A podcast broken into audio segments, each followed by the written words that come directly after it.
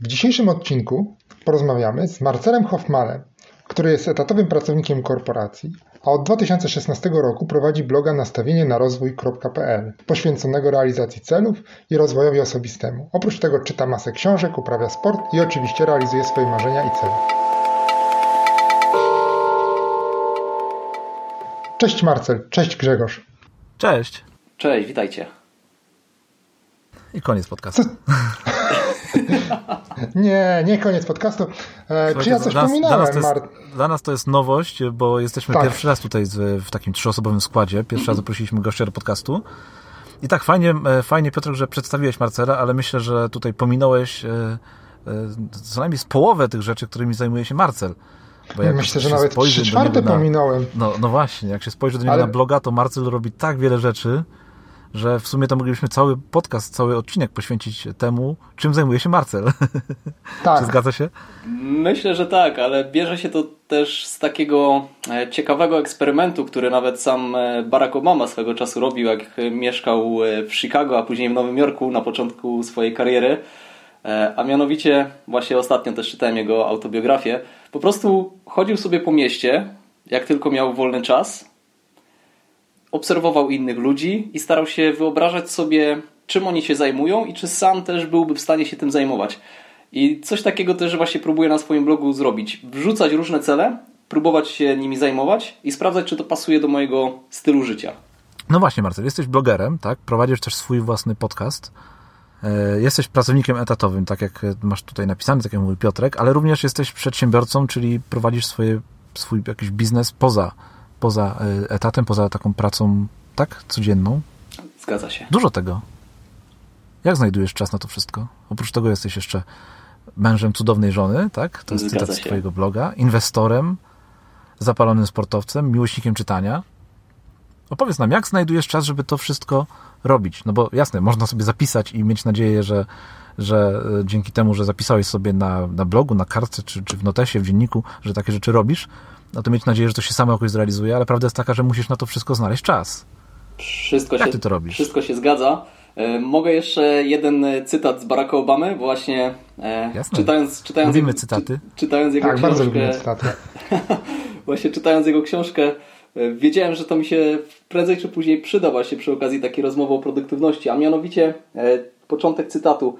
Ciągła walka o to, aby słowa pokrywały się z działaniami, a szczere pragnienia z wykonalnym planem, czy nie na tym ostatecznie polega szacunek dla samego siebie? Koniec, koniec cytatu. Wow. Więc tak naprawdę, więc tak naprawdę te wszystkie tak. cele i to jak je realizujemy i czy w ogóle je realizujemy, no to w zasadzie jest kwestia szacunku do samego siebie. Tak można to, to mi przypom- Tak, to mi przypomina w ogóle naszą ostatnią rozmowę e, z Grzegorzem, gdzie rozmawialiśmy o, e, o Coveyu i siedmiu nawykach skutecznego działania, bo to gdzieś bardzo mocno też o to zahacza. E, o, produkt, o proaktywność i właśnie branie odpowiedzialności za swoje życie. Tak, Piotrek, no właśnie wyjąłeś mi tutaj, zabrałeś mi tutaj mój patent, który na dzisiaj przygotowałem, ponieważ y, mamy Marcel zawsze taką tutaj tradycję, że podrzucamy naszym słuchaczom jakiś patent na E, na bycie bardziej produktywnym, na prowadzenie lepszego, fajniejszego życia. I właśnie mój patent dzisiaj był taki, aby zainspirowany tym naszym odcinkiem o siedmiu nawykach skutecznego działania, aby brać odpowiedzialność za to, co się dzieje wokół nas, no, czyli za swoje życie, czyli za to, aby, e, czyli aby być bardziej proaktywnym, bo dzięki temu możemy się uczyć, rozwijać, mniej marudzić w życiu, ale również rozwiązywać problemy, bo jeżeli wszystko, co się wokół nas dzieje, przyjmujemy na klatę i bierzemy za to odpowiedzialność, uznajemy, że to jest y, nasza wina albo nasza zasługa, no to dzięki temu możemy problemy, które powstają, rozwiązywać, a wszystkie te pozytywne rzeczy, które nas spotykają, odbierać jako takie nagrody. Więc yy, pozwólcie, że to będzie mój właśnie dzisiejszy patent. I pytanie mam do Was, czy Wy coś przygotowaliście? Marcel? Masz jakiś patent, Marcel? Tak, tak, a jeśli mogę, to nawet mam dwa. Ło, super, dawaj. E, a, a jeśli, jeśli, jeszcze o tego, jeśli jeszcze o tego Koweja chodzi, to takim e, rozwinięciem i to w takim bardzo mocnym akcencie jest też Jacko Willing. Nie wiem, czy czytaliście książkę jego? Nie. A to bardzo polecam. Ona się nazywała Ekstremalne Przywództwo po polsku, czy coś takiego. E, gościu jest, gościu był takim członkiem, czy tam dowódcą elitarnej jednostki Navy SEALs e, więc on te właśnie ekstremalne przywództwo i to taką właśnie odpowiedzialność za to, co robimy i jak wygląda nasze życie już posunął do takiego, wiadomo, ekstremum. No ale później jak się to przyswoi, takie nauki, to naprawdę to, czy nas pani źle w sklepie obsłuży, czy tam pociąg nam ucieknie, no to nie zwalamy na tych ludzi, nie krzyczymy później na nich, nie wyzywamy ich od jakichś tam dziwaków czy czegoś, tylko tak naprawdę bierzemy odpowiedzialność za siebie, co nie? Tak, tak. Później po, pociąg nam uciekł, no dobra, spałem 5 minut dłużej, moja wina. Mogłem to poprawić. Dokładnie. Więc to jest mega, mega postawa. Tak, Jacko Winning. Warto zapisać i myślę, że też dodamy do notatek do tego odcinka yy, tak, tytuł autora. Mhm. Okej, okay. a drugi twój patent? E, a to akurat była, była taka dygresja. E, Okej, okay, no rozumiem. Jeśli chodzi, o, jeśli chodzi o patenty, to tak. Pierwszym jest taki, jest czytanie w trakcie dojazdów do pracy. Już rozwinę o co tutaj chodzi. Ja akurat samochodem nie lubię jeździć. Szczególnie teraz, odkąd mieszkam w Warszawie, no to, to wiadomo, nie jest to super przyjemna sprawa. Super, lubimy takie podejście tutaj. No, dokładnie, dokładnie. Więc tak naprawdę co ja zrobiłem? Zamieniłem sobie coś, czego nie lubię, w coś, co lubię. Lubię jeździć pociągami, ogólnie przemieszczać się komunikacją miejską, bo mogę trochę poczuć ten, e, to miejskie życie, poobserwować sobie trochę ludzi, e, a jednocześnie w trakcie tych dojazdów do pracy fajnie spożytkować czas i czytać, czytać książki. No i dzięki temu właśnie, mimo że tych aktywności poza etatem jednak trochę mam, to udaje mi się kilka tych książek w miesiącu przeczytać. Tak, ja właśnie miałem Cię zapytać, jak to robisz, że dajesz radę przeczytać kilka książek w miesiącu i ten patent z, z, z czytaniem w pociągu jest naprawdę super. Ja też uwielbiam jeździć pociągami i powiem Ci nawet, że mam tutaj od siebie z domu y, pociąg i kolejkę, która jeżdżą, jeżdżą do Warszawy. Jak muszę udać się do Warszawy, to zawsze wybieram tą kolejkę, która jedzie dokładnie dwa razy dłużej niż pociąg, właśnie po to, żebym mógł spokojnie sobie posiedzieć, poczytać coś, nawet wiesz, zaplanować. I każdy się ze mnie śmieje. Dlaczego ty wybierasz tą kolejkę, skoro masz obok pociąg, który jedzie dwa razy szybciej? No ale właśnie ja wolę sobie tą kolejką podjechać i coś, e, coś poczytać, coś nawet posłuchać, coś popracować. Także super, super fajny patent. A drugi? Twój e, patent? tak. Drugim, drugim patentem jest taki ostatnio odkryty. Jest to aplikacja Too Good To Go. E, polega ona na tym, że e, gdzieś tam w ciągu dnia, e, czy tam na koniec dnia, różne restauracje, czy tam lokale, które m, mm, przystąpiły do udziału w tej aplikacji, oddają za połowę ceny albo jeszcze taniej te rzeczy, te produkty spożywcze, żywnościowe, które im zostały. I właśnie poprzez tę aplikację sobie można tak. takie produkty zarezerwować, kupić, odebrać. One są tak naprawdę dobrej świeżości, no tylko, że wiadomo, w restauracji, nie wiem, tam jakaś rybka, czy jakaś pizza, czy coś, no na drugi dzień rzadko jest później sprzedawana, nie? A tak sobie na koniec dnia można po pracy podjechać, odebrać i ma się kolację. Tak, też bardzo fajne. Restauracje dzięki temu pozbywają się e, tego, tej dzisiejszej partii jedzenia, tak? Ty możesz kupić sobie o, o połowę taniej na koniec dnia to, to, to jedzenie. Bardzo fajne. Tak, znam tę aplikację. Wprawdzie jej nie używałem, ale, ale słyszałem i wiele osób ją poleca faktycznie jako dobre rozwiązanie do tego, żeby zjeść sobie coś smacznego na koniec dnia. Dokładnie i też wesprzeć troszeczkę, oszczędzić. tak, i wesprzeć też trochę planetę w, tym, w tej walce właśnie z marnotrawieniem jedzenia. E, jeśli dla kogoś właśnie ta ekologia i ten cały ruch jest ważny, no to fajna sprawa to jest. Super, bardzo fajne patenty. Piotrek, a ty coś masz? Czy, czy, czy nie masz nic w związku z tym, że Marcel miał dwa? No ja zostałem na sam koniec i coś tutaj mam. Tak liczyłem, że mi nie wywołacie te tablice, ale, ale też coś takiego znalazłem. I Piotrek jest fanem cytatów, chciałbym... więc y, jak już nie ma, jak nie ma, co, jak nie ma co wrzucić jako patent, to daje cytat. tak. Cytat też jest dobry.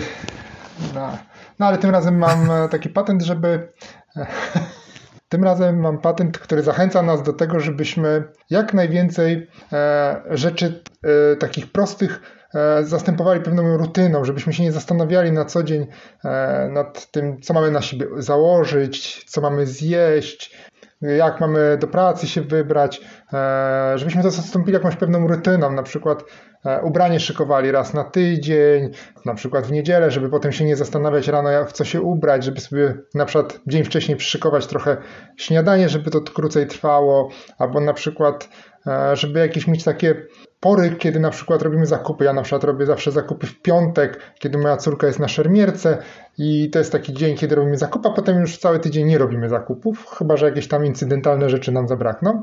I żeby takie sobie rutyny powymyślać, które nam ułatwiają e, życie. Na przykład jest piątek, są zakupy.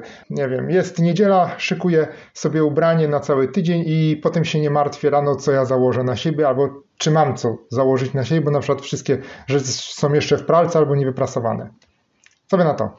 Bardzo fajne. Ja bardzo, bardzo korzystam z takiej, z takiej metody mm, wcześniejszego planowania, w ogóle ustalania e, swojego planu dnia, czy planu tygodnia właśnie. Jeżeli chodzi o zakupy, no to chyba też mówiłem, że ja zawsze je robię w środy i w soboty z samego rana i też już właśnie wiem, że mam przynajmniej na cały tydzień z głowy, nie muszę o tym myśleć, nie muszę się zastanawiać, kiedy pójść po daną rzecz. Robię sobie listę i z tą listą się zawsze udaje w te same dni tygodnia na, na zakupy więc jak najbardziej popieram. Ja również popieram, ale też przy okazji zapytam, testowaliście może zakupy przez internet, szczególnie te takie spożywcze? Ja ostatnio właśnie coś takiego spróbowałem i dzięki temu mm. też robiłem do tej pory gdzieś tam zakupy właśnie raz w tygodniu, co zajmowało zwykle z dojazdami gdzieś tam półtorej godziny do dwóch godzin. E, ale tak naprawdę jak się nad tym zastanowić, cały czas kupuje się te same produkty, mniej więcej. E, więc raz robiąc taką listę zakupów, ja akurat robiłem zakupy w Auchan, e, raz robiąc taką listę zakupów, mhm. właśnie można sobie to wyklikać tam w kilka minut, później podjechać do sklepu i odebrać gotowe paczki po zakupach. Mm, tak, to jest bardzo fajne rozwiązanie. Chociaż ja powiem Ci, że ja kupuję, ja robię wszystkie zakupy spożywcze na targu. Aha. E, tutaj u, u siebie w, pod Warszawą mam taki fajny targ. Już tam znam wszystkich ludzi, więc to jest dla mnie też, oprócz tego, że, że robię zakupy, to jest takie spotkanie też towarzyskie z tymi ludźmi, u których to kupuję, więc bardzo to lubię. Ale jak najbardziej zaoszczędzenie czasu w ten sposób, żeby te zakupy zamawiać sobie przez internet, później tylko podbiera, podjechać, odebrać albo nawet zamówić dostawę do domu, e, no to to jest duża oszczędność czasu. Na, na pewno. Nie, no ja też robię zakupy w tradycyjny sposób, czyli jedziemy do sklepu i, i robimy te zakupy fizycznie. Chociaż kiedyś spróbowaliśmy zakupów przez internet, ale to tak raczej z ciekawości, a, a nie żeby w to wdrożyć w życie. No dobrze, słuchajcie, mamy patenty za nami. Przejdźmy może do naszej głównej rozmowy, bo tutaj mam całą serię tak pytań do Marcela. Zaraz go zarzucimy tutaj tym wszystkim. O, tak. Tak, w ogóle może na sam początek taką na ciekawostkę. Jedno pytanie, którą... jak czytać? Może zacznę od tej ciekawostki, bo e, jeszcze dzisiaj sobie tam e, przeglądałem internet i wpisałem właśnie nazwę Twojego bloga, Marcel, nastawienie na rozwój i okazało się, że według Komisji Europejskiej nastawienie na rozwój to jest kluczowa kompetencja przyszłości. To Trafiłeś z tą nazwą. To prawda, a ta nazwa też pochodzi właśnie z tego, że dużo książek czytam czytałem swego czasu e, książkę, e, to była autorka, jak dobrze pamiętam, Carol Dweck, a książka się nazywała, niech sobie przypomnę, akurat nie nastawienie na rozwój, tylko e, psychologia sukcesu chyba, czy coś takiego. I ona tam właśnie konfrontuje dwie postawy. Nastawienie na rozwój kontra nastawienie na... E, kurczę, tego już akurat nie pamiętam, bo ją czytałem kilka lat temu, jeszcze właśnie przed założeniem bloga. E, ale w każdym razie nazwa właśnie pochodzi z tamtej książki. W tym właśnie podobało mi się to, że to nastawienie na rozwój to jest właśnie takie taka życiowa trochę proaktywność i branie odpowiedzialności za siebie i za to, co robimy. Z tego się to wszystko wzięło. Mhm. Jak najbardziej, tak. bo właśnie nastawienie na rozwój to jest e, ta kluczowa proaktywność, o której też nawet mówił Kowej, prawda? Tak. Zresztą tu chyba każdy gdzieś tam wspomina o tym braniu odpowiedzialności za siebie, jednak, bo bez tego to, to my tam daleko nie zajedziemy, mówiąc e, poczekam aż coś mi się przydarzy. Mhm. Marcel, ja zawsze jestem ciekawy tej takiej części narzędziowej. Powiedz mi, czy czytasz, e, czytasz książki papierowe, czy, czy używasz czytnika, czy, czy jakoś, nie wiem, na komórce na przykład, bo są też tacy, którzy w ten sposób czytają książki? Tak, akurat w moim przypadku tylko papierowe. Jestem jednak trochę, trochę tradycjonalistą, mimo że te różne rozwiązania y, Apple'a na przykład lubię, ale jeśli chodzi o książki, to tradycyjnie papier. Także biblioteczka się rozrasta. To ciekawe, bo czytasz dużo tych książek. No właśnie, no właśnie, musisz mieć tak, sporo tak. miejsca na, na te książki, bo rozumiem, że kupujesz książki, nie wypożyczasz, tylko kupujesz, tak? Kupuję, kupuję. E, swego czasu wypożyczałem książki, ale albo brakowało jakiejś fajnej książki, którą akurat chciałem przeczytać, albo też, no wiadomo, w tych wypożyczanych, no to nie mogłem sobie tam gdzieś zakreślać, tworzyć notatek na marginesach, no później tę książkę po prostu trzeba A, było okay. oddać, więc teraz właśnie mając książki zawsze pod ręką, tak jak tego Baracka Obamy, o którym wspominaliśmy na początku, no mogłem sobie zdjąć z półki, wrócić do tego cytatu, no i przytoczyć tutaj na łamach podcastu.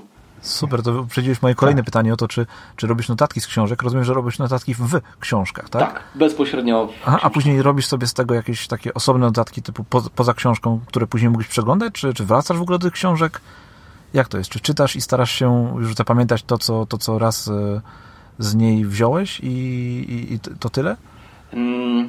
Albo jeśli jest coś takiego, co można w życie w swoje wprowadzić, no to wiadomo, staram się wprowadzić. Tak jak znowu fajna, mhm. fajna była e, autobi autobiografia Benjamina Franklina. E, on tam spory kawałek poświęcił na temat właśnie swojego całego planu dnia i porannej, wieczornej rutyny. Tak. tak. Wiem, że to jest właśnie też temat, który, który bardzo Was interesuje. Tak. E, nawet, nawet w tej książce był zawarty w ogóle godzinowy rozkład dnia, więc to jest mega fajna sprawa też. E, coś takiego też przy okazji gdzieś tam próbowałem wdrożyć do swojego planu, swój obecny plan zmodyfikować. To taki przykład. Mhm. A jeśli mamy inne książki, no to nie, raczej po prostu w książkach podkreślam, e, tworzę gdzieś tam na boku jakieś notatki i później, kiedy mierzę się z jakimś tematem na co dzień, no to sięgam po tę książkę, tak jakbym sięgał, nie wiem, po, po wkrętarkę do e, skrzynki z narzędziami. No i książka, książkę po prostu traktuję jako takie narzędzie, co nie? Narzędzie. Tak, tak, potrzebne w danym swoje... momencie. A masz swoją ulubioną książkę? Taką, którą no, czytałeś więcej niż raz i wracasz do niej co jakiś czas, bo, bo wiesz, że, że zawsze wprowadzi cię w dobry nastrój, czy, czy pomoże w rozwiązaniu jakiegoś problemu? O kurczę, to jest, to jest mega pytanie, bo jednak tych książek jest sporo. Tak dużo i nie masz pewnie takiej jednej, tak? Którą, właśnie, której zawsze... właśnie chyba, no wiadomo, oprócz Harry'ego Pottera, nie? Bo do Harry'ego zawsze chętnie się wraca. Chociaż powiem Ci, że ja, ja też uwielbiam Harry'ego Pottera, ale ostatnio przesłuchałem audiobook, audiobooki właściwie, wszystkich części mhm. i tak mnie to zmęczyło, że wiesz, słuchanie tego, to napięcie, mhm. pomimo tego, że znam historię na pamięć, no to bycie z tą historią, jeszcze czytaną przez e, Piotra Frączewskiego, który to świetnie, świetnie czyta, e, tak mnie zmęczyło czytanie tych książek, chyba na dłuższy czas odstawię tą historię na bok, ale również lubię, lubię Harry'ego, tak. E a jeśli chodzi o tę ulubioną książkę, to myślę, że taką, mhm. która wywarła na mnie takie mega mocne wrażenie w ostatnim czasie, to była książka e, Uwolniona e, Tary Westover. Mm, generalnie, generalnie historia polegała na tym, że dziewczyna z takiej mormońskiej i to takiej e, bardzo mormońskiej rodziny gdzieś tam w Ameryce za jakimiś górami skalistymi starała się z tej rodziny i z tych niesamowicie negatywnych emocji, z te, takiego niesamowicie negatywnego środowiska wyrwać się poprzez edukację. A jej duże osiągnięcie polega też na tym, że tak naprawdę do, jak dobrze pamiętam, 12 albo 14 roku życia no nie potrafiła nawet czytać. A, tak, tak. a, skończyła, a skończyła doktorat na Cambridge, jak dobrze pamiętam. Tak, ja mam tą książkę na mojej liście. Faktycznie jest polecana też, sporo o niej słyszałem. Tak, polecam, polecam. Polecam ją, polecał ją też właśnie e, Bill Gates na, na on tam tworzy taką fajną listę właśnie tych książek też, które czyta i stamtąd właśnie ją wziąłem i wow. Wspomniałeś o Billu Gatesie, który jest chyba też jednym z twoich, hmm, jak to powiedzieć, takich wzorów, Inspiratorów. Inspiratorów, dokładnie. Ty nazywasz to inspiratorami faktycznie. E, to chyba tak płynnie przejdziemy do, do celów, które sobie wyznaczasz mhm. i o których e, też wspominasz, wspominasz właściwie, do którym poświęcasz całą zakładkę na blogu. Masz tych celów całkiem dużo, rozpisanych w bardzo fajny sposób. E, opowiesz trochę o metodzie wyznaczania tych celów. Jest to dosyć specyficzna taka metoda, prawda? Tak, tak. Metoda, metoda trochę specyficzna i wzięła się trochę właśnie z takiej mieszanki różnych stylów. Może powiedz, jak to w ogóle wygląda, bo to nie jest tak łatwo sobie wyobrazić, jak to masz rozpisane i jak do, do, do w ogóle do celów podchodzisz. Okej. Okay. E, Opowiedz, jak to, napisa- jak to rozpisałeś. Dobra, to generalnie tak. Cały proces polegał na tym, że najpierw e, wziąłem sobie takie, e, takie ćwiczenie, takie narzędzie jak koło życia, które składa się z takich różnych kategorii, które to kategorie składają się na całe nasze życie, czyli społeczność, zdrowie, rozwój e, osobisty, finanse, duchowość, e, co tam jeszcze było? Rozrywka, rekreacja. Jakieś, rekreacja, jak... rozwój, mhm. praca, tak. Tak, mhm. jakiś może komfort życia, no bo to też jest jednak, jednak ważne. E, no i mając te wszystkie kategorie, później zacząłem się zastanawiać, jak by wyglądało takie moje idealne życie. Wczoraj nawet żona, mnie się, żona się mnie zapytała, czy gdybym miał już, gdybym już umarł i patrzał na siebie gdzieś tam właśnie z góry, z nieba, jakkolwiek to nazwiemy, e, i wiedziałbym, że przeżyję właśnie tylko, nie wiem, na przykład 80-70 lat, e, to jakbym, co chciałbym właśnie widzieć, że robię na tej ziemi? Też takie fajne ćwiczenie. No, są różne. Mm, tak. Kowej akurat mówił o tym, aby wyobrazić sobie, jak będzie wyglądał nasz pogrzeb, tak? Pogrzeb, tak. Tak, też o tym rozmawialiśmy, o tym, tak. tak, tak. Grzegorz akurat nie lubi tego ćwiczenia. Tak, nie jestem fanem tego ćwiczenia, ale, ale tak, no jakby rozumiem o co, o co, o co chodzi. Tak. Tak, no tak naprawdę chodzi, no z kolei Grzesiak mówił o, to, o tym, aby wyobrazić sobie, że mamy 200 milionów dolarów na koncie, no i, i co robimy, tak? Wstajemy jutro i jak wygląda nasz dzień, nasz tydzień, miesiąc, rok, całe życie. E, tak, więc bazując właśnie na takich e, obszarach życia, no zacząłem sobie wyobrażać, co w każdym obszarze chciałbym osiągnąć, tak już docelowo całkiem.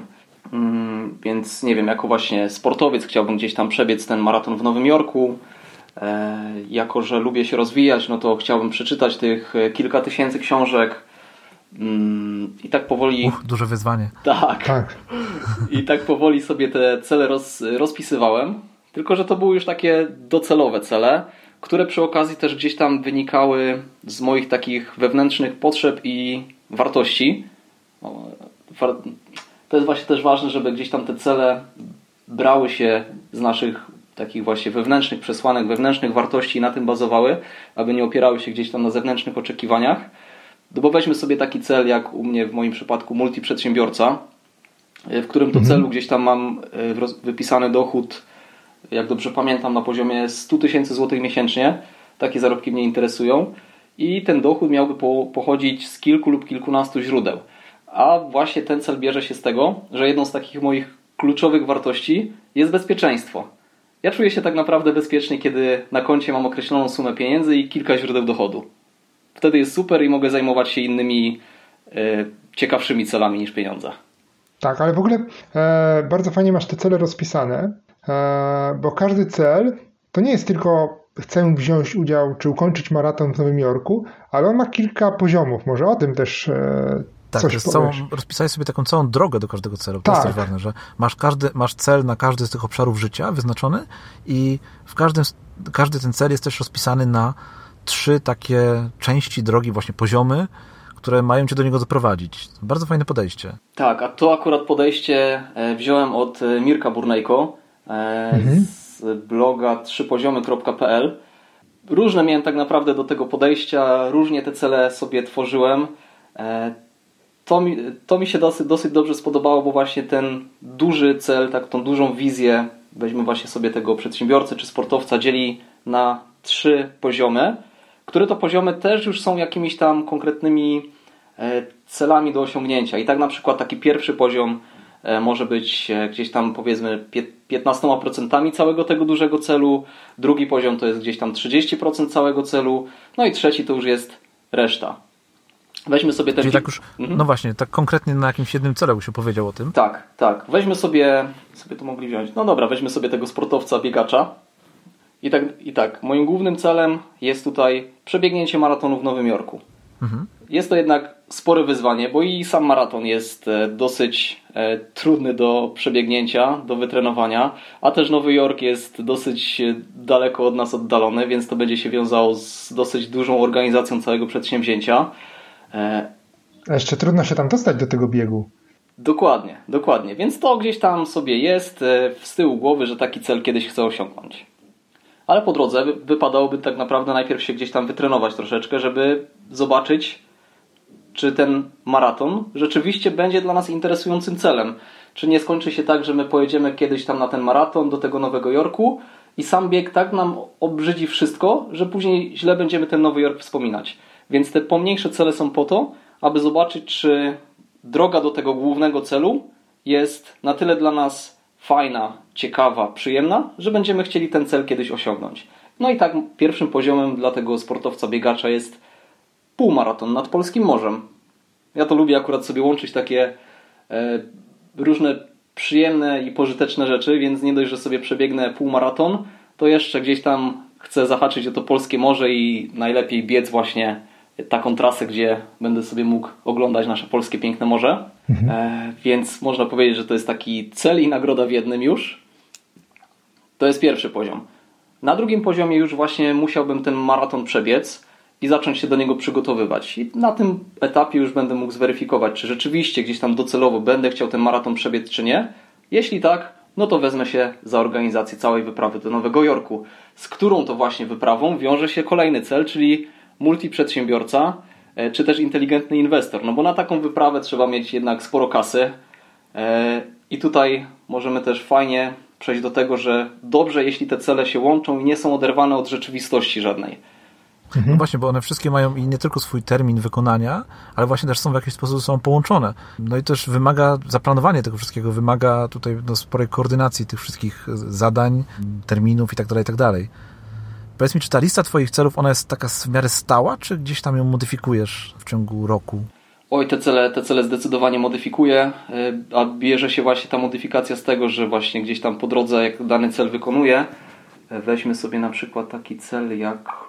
No mamy, jednym z celów jest y, Dream Team, czyli gdzieś tam miałem zatrudniać różne osoby do współpracy, ale z racji całej, całej pandemii koronawirusa, jaka tutaj pojawiła się przy okazji, ten cel został całkiem zmodyfikowany, bo do tej pory gdzieś tam zatrudniałem jedną osobę, która E, sprzątała mi moje mieszkanie na wynajem w Katowicach, mhm. a że zupełnie musiałem przedefiniować model tego wynajmu, czyli z wynajmu krótkoterminowego na wynajem długoterminowy, to też już nie potrzebowałem e, nikogo do pomocy do sprzątania, e, więc musiałem tej mojej fajnej pani podziękować za współpracę, ale mam nadzieję, że mhm. tymczasowo i że wrócimy gdzieś tam do współpracy. Więc tak to wygląda. Te cele gdzieś tam też trzeba do rzeczywistości e, dopasowywać, żeby być tutaj elastycznym. A też modyfikacja celów bierze się z tego, że no jednak czytam tych, sporo tych różnych książek. Ostatnio mm, przeniosłem się, przesiadłem się na biografię.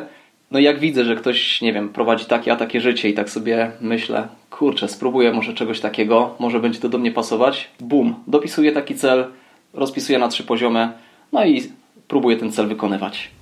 Twój blog e, w dużej części to są takie podsumowania, w których opisujesz, jak ci idzie wykonywanie, realizacja tych celów. Powiedz mi, czemu to robisz? Co ci to daje, że, że co miesiąc e, publikujesz na, tak publicznie, udostępniasz swoje, mm, swój, wiesz, e, to, co udało ci się zrealizować w, do, w ramach tych celów? Mm, z jednej strony robię to dla siebie, bo mhm, takie, no tak. takie podsumowania są e, ważne, jak wspominaliście wcześniej, takie właśnie podsumowania tygodnia powinno się robić przynajmniej raz w miesiącu. Tak, tak. Więc to jest takie moje podsumowanie właśnie tego wszystkiego, co robię. Próbowałem to robić dla siebie gdzieś tam właśnie w różnych aplikacjach, ale mm, no, różnie się to kończyło. Tutaj przynajmniej trzymam jakąś regularność no też wiem, że później ktoś tam e, to czyta, czy to właśnie moi znajomi, czy inne osoby. E, I możemy sobie też przy okazji właśnie o tym porozmawiać. A też takie podsumowania mogą być ciekawe i inspirujące dla innych, bo wiem, że tam sporo osób zwyczajnie po prostu nie wie, co w życiu robić e, i się właśnie czasem zastanawiają, czy tam pytają mnie, kurczę, jak ty możesz jakieś tam cele wykonywać, jak ty możesz w ogóle tyle robić, ja po pracy przychodzę, jestem zmęczony. No i właśnie tutaj na dowód właśnie tworzę takie miesięczne podsumowania, żeby ktoś widział, że realizacja takich celów to też nie jest takie o gotowe, tylko jednak co miesiąc czy tam codziennie trzeba jakieś tam mi mikrokroczki robić i dopiero po kilku latach są jakieś efekty tego wszystkiego. Dokładnie.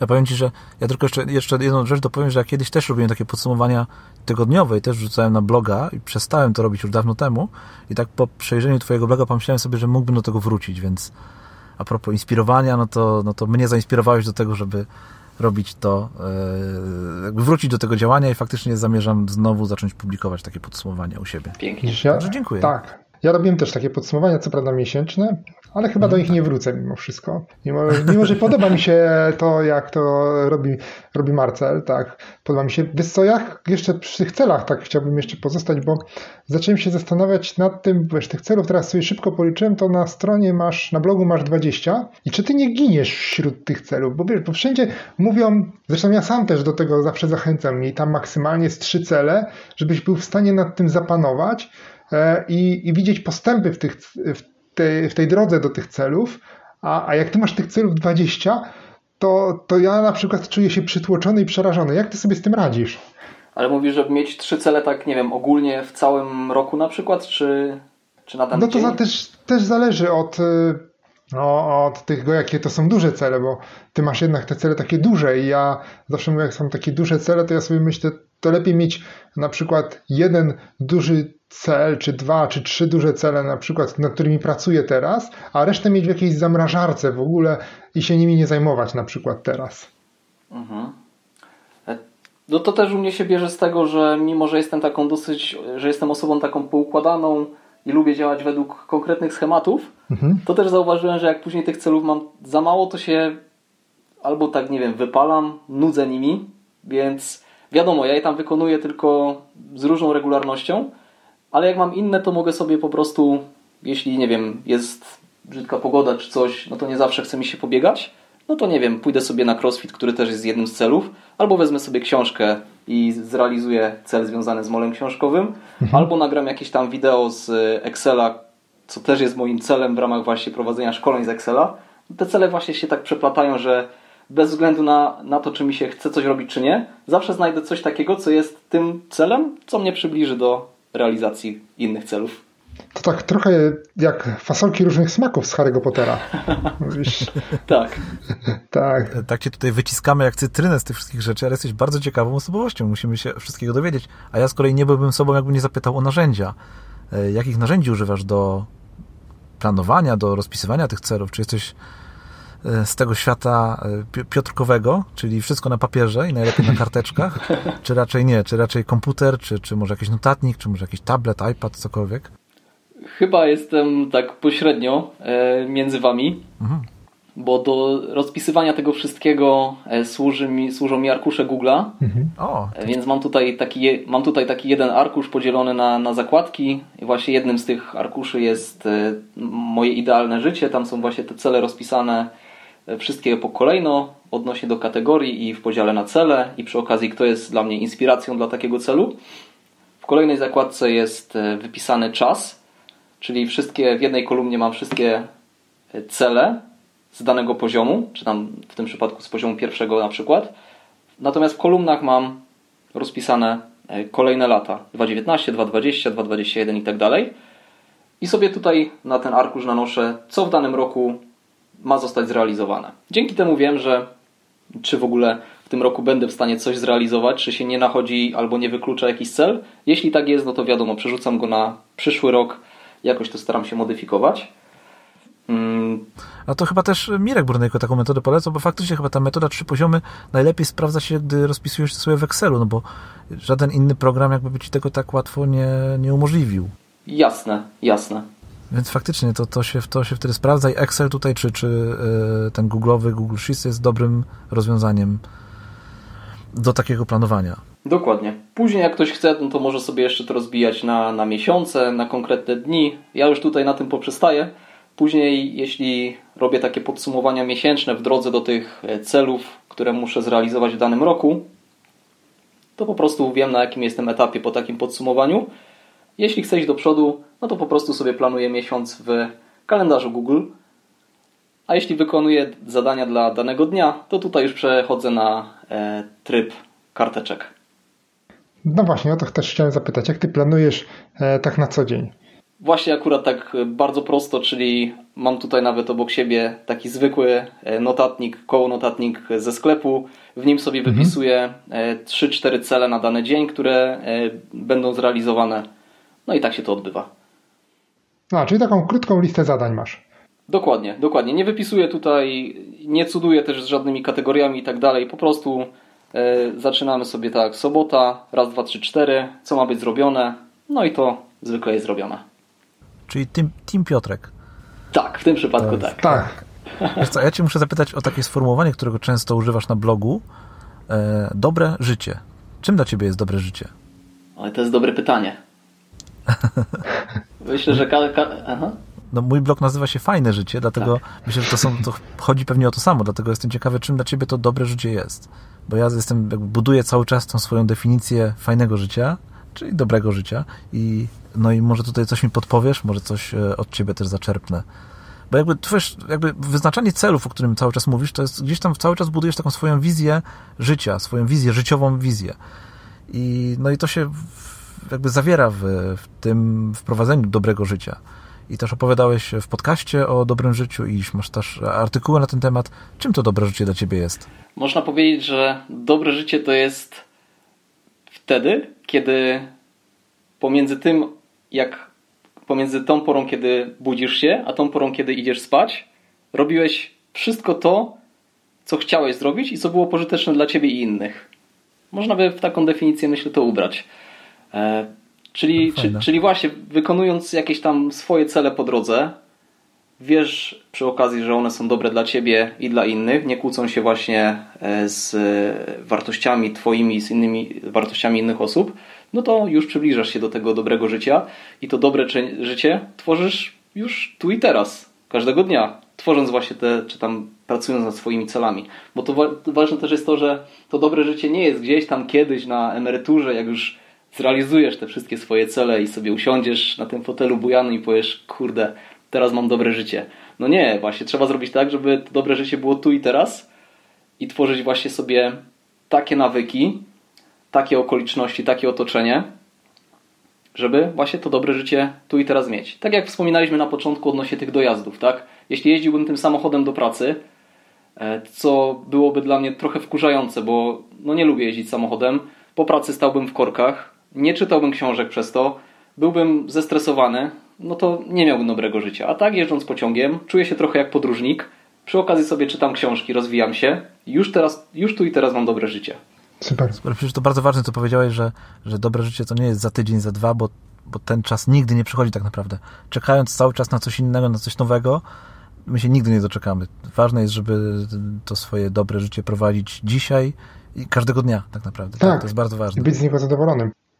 Tak, ja w ogóle tak e, już kiedyś Marcel, bo my rozmawialiśmy już kiedyś, taki wywiad opublikowaliśmy na moim blogu i wtedy pojawiło się, zadałem Ci pytanie e, odnośnie jednej z reklam producenta alkoholów i tam e, teraz jest nas trójka, więc może też sobie nad tym się zastanowimy i ten producent alkoholu na tej swojej reklamie, billboardzie napisał, żyje zgodnie z planem czy w zgodzie ze sobą.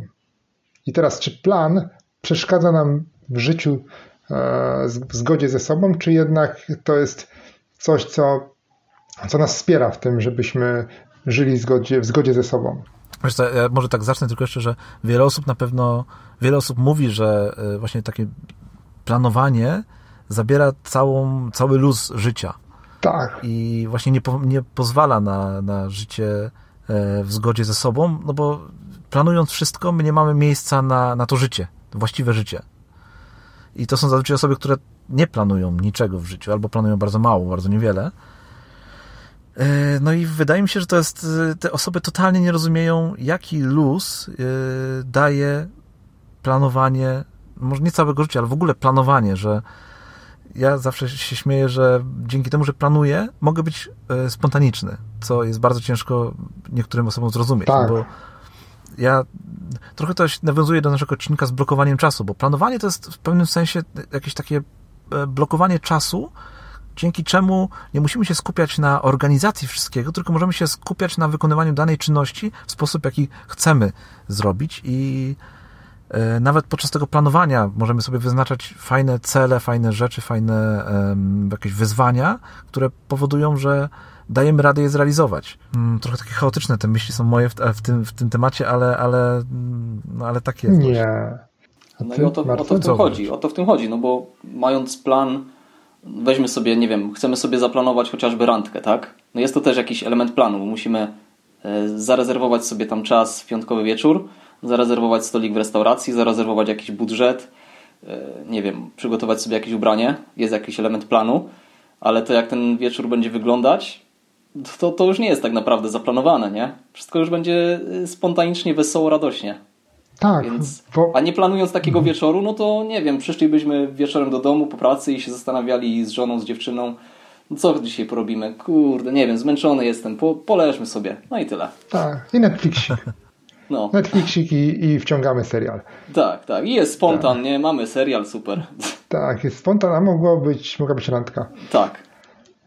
I coś, co można by było wspominać. Dokładnie. Też, też mi się właśnie tak wydaje, że jednak tutaj pokutuje duży brak zrozumienia tego, czym jest planowanie i do czego ono służy tak naprawdę, bo ono służy do tego, żeby nam pomagać, a nie żeby nam utrudniać życie i że plan to nie jest coś, co ktoś nam z góry narzuca, ale co my sobie e, gdzieś tam e, narzucamy, to może złe słowo, ale... To jest takie, podpisujemy sami z sobą umowę, że ten tak, czas poświęcimy na daną czynność. Tak. No chyba, że wiedziemy tak nudne, nieciekawe życie i uważamy, że ono takim powinno być i że jedyne co to powinniśmy oglądać telewizor i na tym polega ta spontaniczność, albo przeglądać Facebooka czy Instagrama i mówić, jakie fajne życie mają inni ludzie, no to jeżeli ktoś w ten sposób postrzega spontaniczność, bo zauważyłem, że dużo osób, które mówią, że plan jest do kitu, bo spontanicznie jest fajniej, to, to właśnie tak robią, że potem włączają tego Netflixa, e, czy, czy telewizor, czy e, skrolują media społecznościowe i wzdychają, jak to inni mają fajnie, a oni, a oni jednak nie. I, I gdzieś w tym momencie ta spontaniczność się kończy. Ja myślę, że właśnie ten plan jest po to, żeby nam pomóc osiągnąć te cele, o których my tak naprawdę marzymy i na których nam zależy. To jeszcze mam taką historyjkę dla Was, już zupełnie związaną z tym tematem. E, jesteśmy już parę miesięcy po wakacjach i w, ja mam też taki bardzo rozbudowany taki swój poranny rytuał, o którym opowiadaliśmy w ostatnim odcinku. I e, słuchajcie, w wakacje mój pies pojechał e, Mój pies jest w ogóle elementem tego porannego rytuału, ponieważ gdzieś tam koło godziny 6 ja zawsze z nim wychodzę na spacer. Jest, już tak, jest to już koniec mojego porannego rytuału, ale, ale zawsze jednak tam ten element E, spaceru z nim się pojawia. I teraz były wakacje i słuchajcie, ten mój pies pojechał sobie e, na ferie, na wakacje do moich rodziców, ponieważ my wyjeżdżaliśmy nad morze, nie chcieliśmy go brać ze sobą, żeby się tam nie męczyć, żebyśmy my się nie męczyli, więc pojechał na, na kilka tygodni do moich rodziców sobie odpocząć e, i jak się okazało, później po powrocie z tych wakacji mi jeszcze chwilkę, chwilkę go nie było i jego brak, jego, brak tego jednego elementu mojego porannego rytuału spowodował, że cały ten mój poranek się rozsypał. A opowiadam tą historię dlatego, że znalazłem gdzieś, Marta, u Ciebie na blogu taką informację o przeprowadzce do Warszawy. Tak, przeprowadzałeś się do Warszawy. Tak. I gdzieś e, chyba w Twoich celach, czy, czy tam w, jakimś, w jednym z podsumowań widziałem, że napisałeś, że planujesz wrócić do swoich właśnie porannych rytuałów, które rozsypały się po przeprowadzce, tak dobrze pamiętam? Tak, zgadza się. Opowiedz o tym, czy, czy ta przeprowadzka miała w ogóle tak, tak duży wpływ na twoje m, jakieś stałe elementy dnia, stałe elementy y, w ogóle w życiu? Na no, przykładzie nie... na przykład tego porannego rytuału. No niestety, niestety tak, bo jednak e, z tą przeprowadzką wiązało się bardzo dużo, e, bardzo dużo pracy, trochę też stresu, a przy okazji tej pracy, no to wiadomo, nie udało się regularnie sypiać, wstawać o regularnych porach, a cały czas jednak też trzeba było pracować, rano wstać do pracy, więc gdzieś tam właśnie po mm, wieczorze, kiedy trzeba było przygotować się do tej przeprowadzki, e, kończyłem dzień gdzieś tam około godziny, nie wiem, 22, 3. No to byłem tak zmęczony, że później rano no nie miałem ochoty wstać, wolałem sobie jednak trochę poleżeć dłużej, no a później już trzeba było zebrać się i jechać do pracy.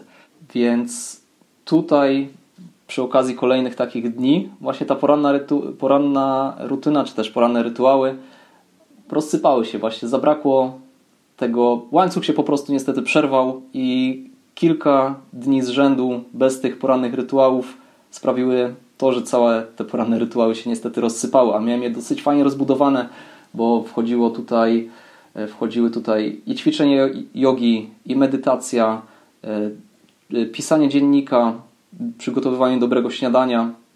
Ogólnie był to fajny, przyjemny czas i jeszcze do tego niestety nie wróciłem. Hmm? A myślisz, że wpływ na to miał tylko i wyłącznie to, że nie miałeś czasu, czy, czy zmiana otoczenia, samo to, że się tak zmieniło tak wiele elementów wokół ciebie, czy to również, gdybyś, inaczej, gdybyś miał ten czas, gdybyś jednak wysypiał się yy, i wstawał normalnie, tak jak wcześniej, myślisz, że udałoby ci się ten nawyk utrzymać? Czy ta zmiana otoczenia i tak właśnie tak wielu rzeczy yy, też by spowodowała, że, gdzieś by się to wszystko rozsypało. Ja, ja, mówię, pytam o to właśnie w kontekście tego i mojej historyki z wakacji, że jeden element, brak tego jednego psa, który, e, który, z którym wychodziłem na spacer dopiero pod sam koniec mojej, e, mojego porannego rytuału, e, że to już rozsypało cały mój poranek. I ja byłem zdziwiony w ogóle, że jedna drobna rzecz może mi tak wiele tutaj popsuć Dlatego pytam, czy, czy, to, czy to tylko to, że nie miałeś czasu, nie, miał, nie mogłeś się wyspać, byłeś zmęczony, czy, czy myślisz, że to otoczenie całe i zmiana wielu rzeczy w życiu też tutaj mogła mieć wpływ na twoje nawyki? Co o tym wiesz, sądzisz? Wiesz co, z tym otoczeniem to jest ciekawa sprawa, bo jak na przykład jedziecie na wakacje, to jak to u was wygląda z tymi porannymi rytuałami? Udaje wam się je wykonywać, czy nie na wakacjach?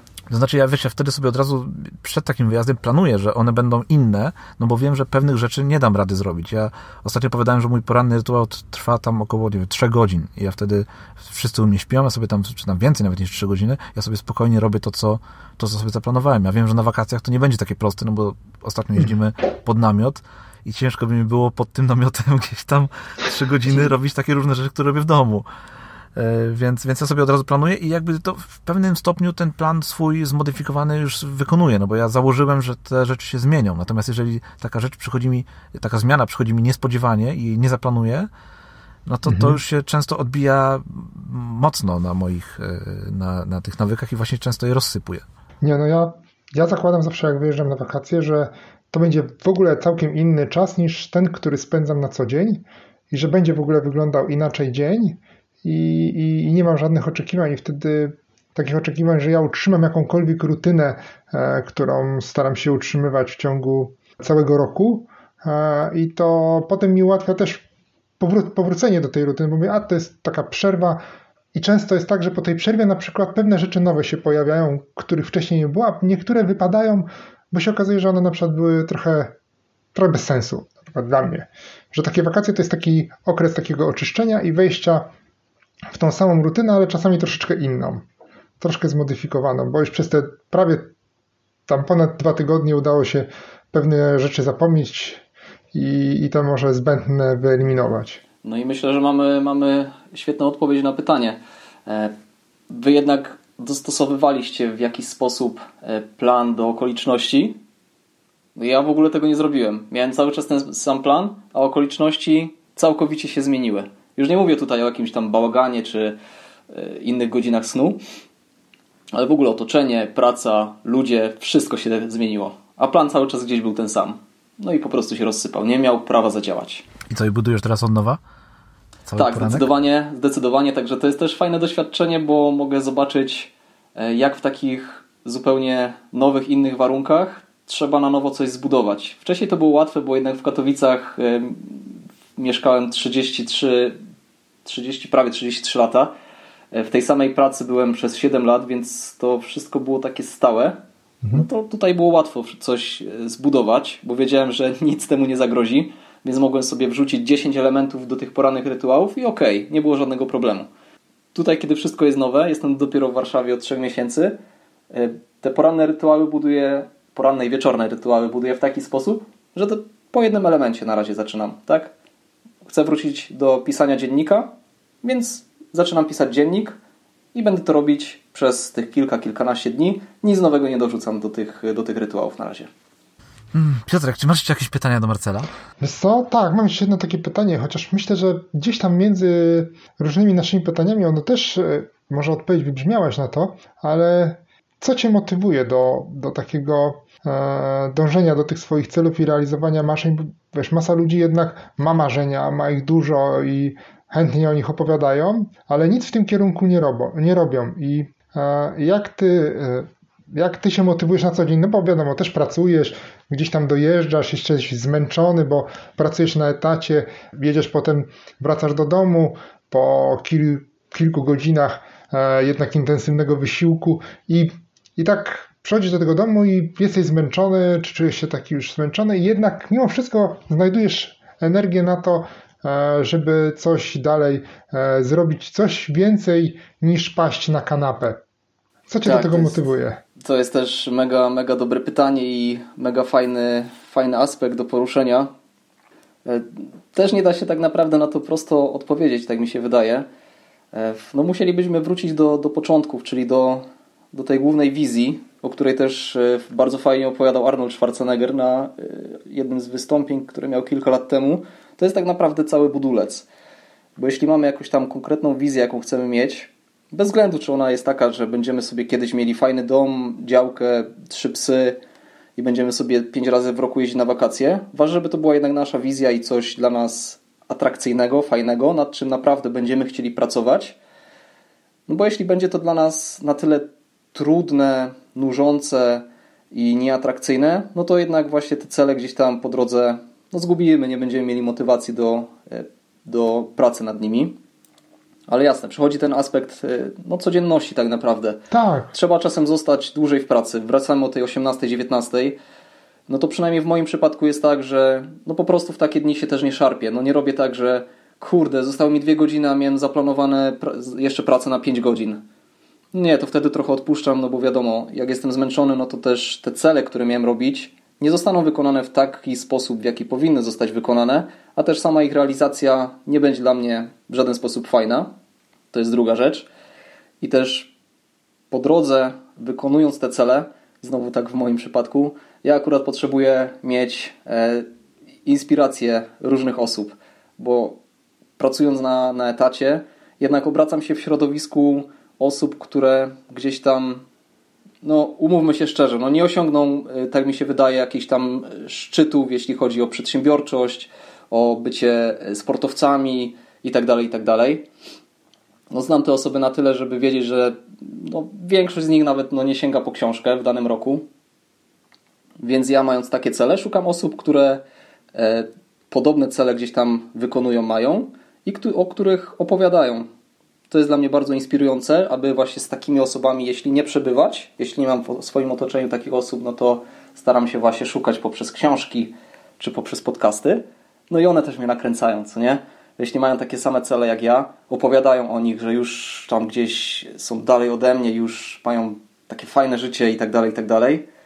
E, tak dobrze im z tymi celami i są na jeszcze wyższym poziomie, no to kurde, ja mówię, no to biorę się do pracy, przecież ja też to chcę zrobić, no i robię.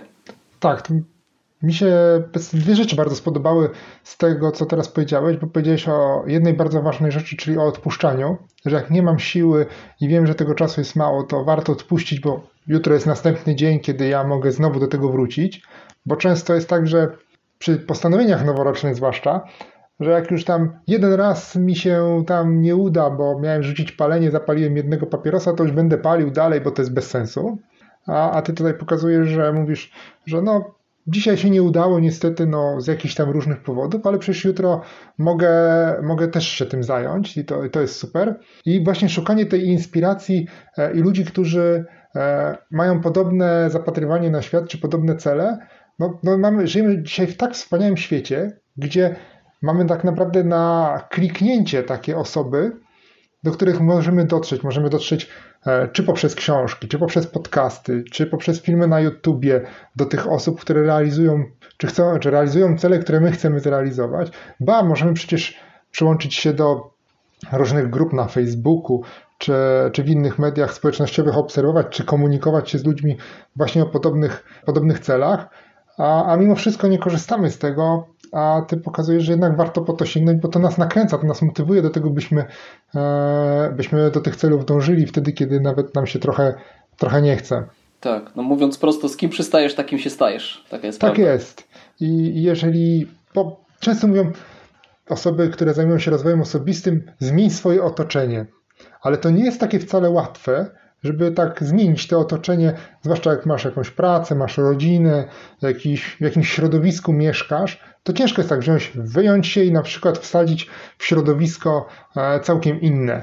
To, to jednak jest e, trudne, ale można te środowisko sobie przyprowadzić właśnie przez te, e, w ten inny sposób i, i, i właśnie przystając z, poprzez książki czy poprzez inne w inny sposób można sobie przystawać właśnie z osobami, z którymi chcemy przystawać tak naprawdę. Tak, dokładnie. Mamy teraz te możliwości, mamy internet, telewizję, nawet książki.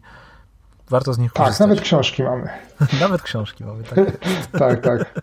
Warto z tego Ale korzystać. ciekawostek, wiesz, Grzegorz, ciekawostek to, żeby wejść do grona 10 najbardziej odczytanych Polaków, wystarczy 7 książek przeczytać rocznie. 7 książek rocznie?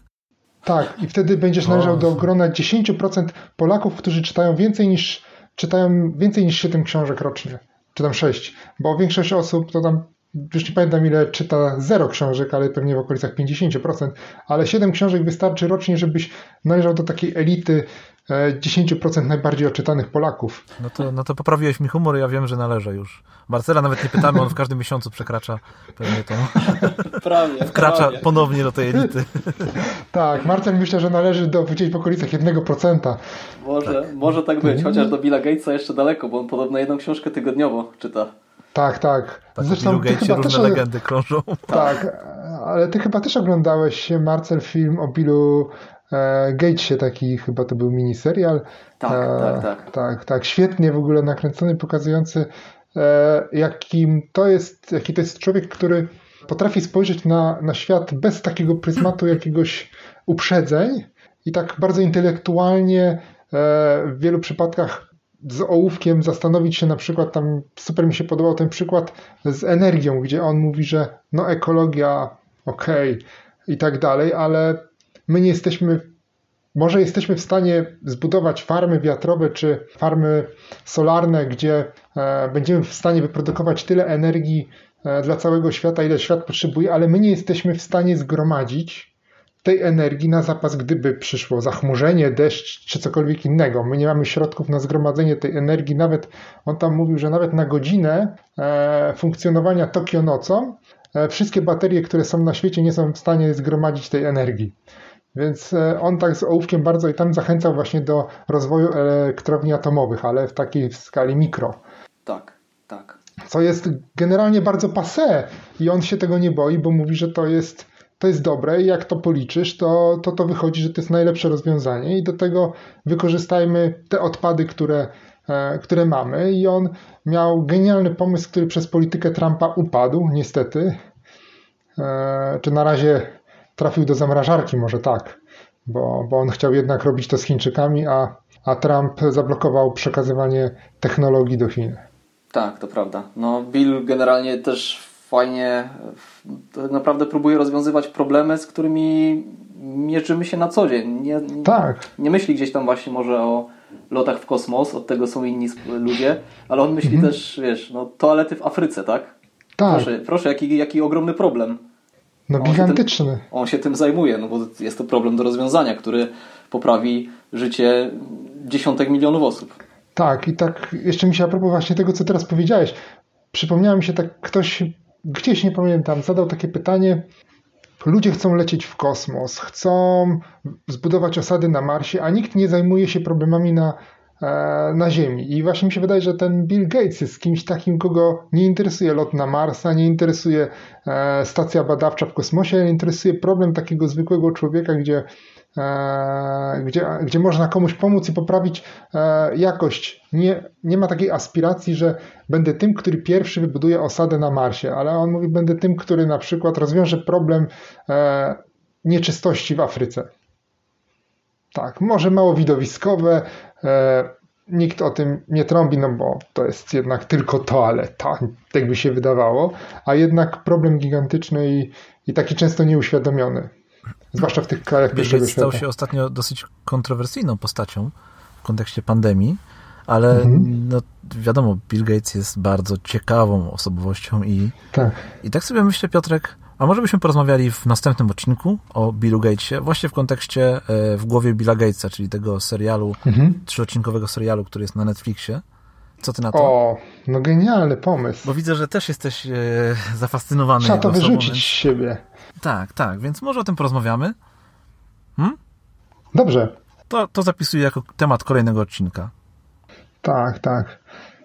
Natomiast Marcel, mamy taką tutaj tradycję od poprzedniego odcinka, więc dosyć młodą, że, że, że Nowa na koniec, świecka tradycja. Tak, tak, że na koniec y, dajemy zawsze, podrzucamy Mm, no zawsze, już drugi raz.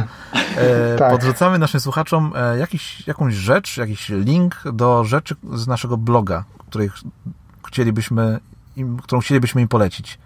Może podrzuciłbyś coś takiego, jakiś, e, ty, nie wiem, czy, czy artykuł, czy może odcinek podcastu, który, który chciałbyś, aby, two, aby słuchacze, którzy do ciebie wpadną, e, przesłuchali jako pierwszy, czy przeczytali jako pierwszy. O, widzicie, to na, na to się nie przygotowałem. Taka niespodzianka. Może, może Grzegorz zacznie, a ty się zastanowisz chwilę. Jeżeli Dobrze, to się zastanów. Okay, ja zacznę. Ja mam taki, ja sobie przygotowałem taki artykuł, który e, opublikowałem w, pod koniec wakacji e, o tytule Jak być o 10% szczęśliwszym? Moja droga do medytacji. I tutaj jest to faktycznie o, o, tym, o tym, jak wyglądała moja droga do medytacji, do tego, jak ją polubić. To Piotrek, tobie polecam, bo ty jesteś tą medytacją tak na bakier trochę stoisz, nie? Tak, ja jakoś tak Jest to również trochę o tej książce, o książce 10% szczęśliwszym, szczęśliwszy, mhm. E, Dana Harrisa e, i ogólnie właśnie o tym, jak, jak, się, jak mi się udało tą medytację całą polubić. Więc, więc zachęcam słuchaczy i ciebie, Piotrek, również do przeczytania tego artykułu. Dobrze, oczywiście podlinkujemy pod mhm. opisem podcastu do tego. E, to może jeszcze ja powiem od razu, a Marcel. Ja też napisałem jakiś czas temu artykuł, który nawiązuje do Billa Gatesa właśnie i do takiego mema, który krążył w internecie, że oni zaczynali w garażu, jaka jest twoja wymówka. Tak, tak, e, i tam, u ciebie. Mhm. Tak, tak i do, zachęcam do przeczytania, bo tam staram się pokazać, że ten garaż to tak nie do końca jest e, jedynym wyznacznikiem sukcesu e, pewnych osób, że za nimi stoi coś więcej. Nie ale wystarczy nie mieć garaż, żeby być Billem Gatesem, nie? Tak, nie wystarczy mieć garaż, żeby być Billem Gatesem następnym. E, że, że jednak coś za tym stoi e, więcej, ale to, to, to zachęcam do przeczytania e, w mhm. artykule. Fajny artykuł, również polecam. Marcel, znalazłeś coś u siebie? Tak, właśnie tak, tak próbuję, próbuję przeglądać. O, Bille, o Billu Gatesie już, już powiedzieliśmy. No to myślę, że na koniec do swoich zadań odeślę. Po prostu do zakładki zadania. Jeśli ktoś właśnie swoich celów, swoich zadań nie ma, nie ma pomysłu, jak to zrobić, nie wiem, boi się, że to nie będzie idealne, nie wie od czego zacząć, to może po prostu niech sobie zerknie, e, nawet skopiuje coś, a później dopasuje to do swoich e, potrzeb, do swoich e, wartości, no i, i robi. Dokładnie. Bo można tworzyć. Tak. Marcel nawet udostępnia na swojej stronie arkusz ustalania celów w podobny sposób, jak on to robi, więc warto z tego skorzystać i no warto inspirować się jego celami, no bo są fajne, są fajnie rozpisane i pokaz pokazuje tutaj, jak można je osiągać, yy, robiąc takie małe kroczki, mniejsze kroczki niż, niż jakby sobie wyznaczył jeden duży cel. On pokazuje, jak sobie te trzy poziomy właśnie wyznaczyć, żeby te cele łatwiej było osiągnąć. Dokładnie. Od tego można zacząć, jak to kiedyś nagrywałem vloga i powiedziałem coś takiego dosyć ciekawego, co do dzisiaj powtarzam i bardzo mi się to podoba. Zamiast właśnie przyglądać się i podziwiać życia innych osób, czy to właśnie teraz w mediach społecznościowych, czy to w filmach, czy serialach, nie, skupmy się na swoim życiu i twórzmy to życie takie, aby było fajne dla nas, abyśmy my je podziwiali i aby też było inspirujące dla innych. Super. To jeszcze tylko na koniec powiem, że mi się bardzo podoba Twój cel e, bycie autorem książki i tutaj masz nawet e, no, na poprzedni rok, więc rozumiem, że już trochę opóźniony, pierwszy poziom opublikować swojego e-booka. Czy zacząłeś już pracę nad, nad e-bookiem? Oj, zacząłem to już nawet nad trzema, ale po drodze naprawdę tak się to zmieniło, bo też e, wciągnąłem się w naukę Excela i nie wiem, czy nie powstanie właśnie e-book związany też z Excelem. No, w Twoich celach nie jest napisane, że to nie może być z Excelem. Dokładnie. Więc, więc jak najbardziej trzymamy kciuki. I, I cóż, bardzo dziękujemy Ci, że nas odwiedziłeś i e, przekazałeś nam tutaj sporo. Ja powiem Ci, że, że zrobiłem sobie bardzo dużo notatek do, do tej rozmowy, po tej rozmowie.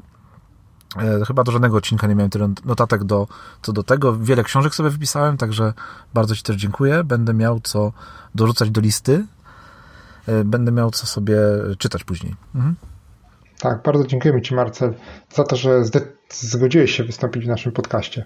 Tak? Również, również bardzo dziękuję za, za zaproszenie przede wszystkim. Dzięki Wam za rozmowę. E, mam nadzieję, że wycisnęliście ze mnie wszystko, co chcieliście. Było to właśnie ciekawe dla Was, dla innych. E, no i cóż, jak będziecie było. chcieli mhm. inspiracji jakichś książkowych, to piszcie. Tak, myślę, że zrobimy sobie tak. taki regularny, co kilkanaście odcinków będziemy Cię zapraszać, żebyś nas tutaj E, dorzucał nam nową listę książek i, i o, inspiracji tak. do, do, na dalszy Zwłaszcza książek, czas. bo to jednak... Tak. No ja mam, ja mam kurczę, jeden, dwa, trzy, cztery książki wypisane. Super, super. Także jeszcze raz tak. dziękujemy Ci i do usłyszenia. Ach, jeszcze może powiemy naszym słuchaczom, gdzie Tak. znajdą te wszystkie linki yy, i książki, i tytuły, i w ogóle wszystko, o czym dzisiaj mówiliśmy. A będzie to na pikpodcast.pl ukośnik 018, tak jak 18 odcinek naszego Pik Podcastu. Do usłyszenia. Do usłyszenia. Dzięki. Cześć. Dzięki. Cześć.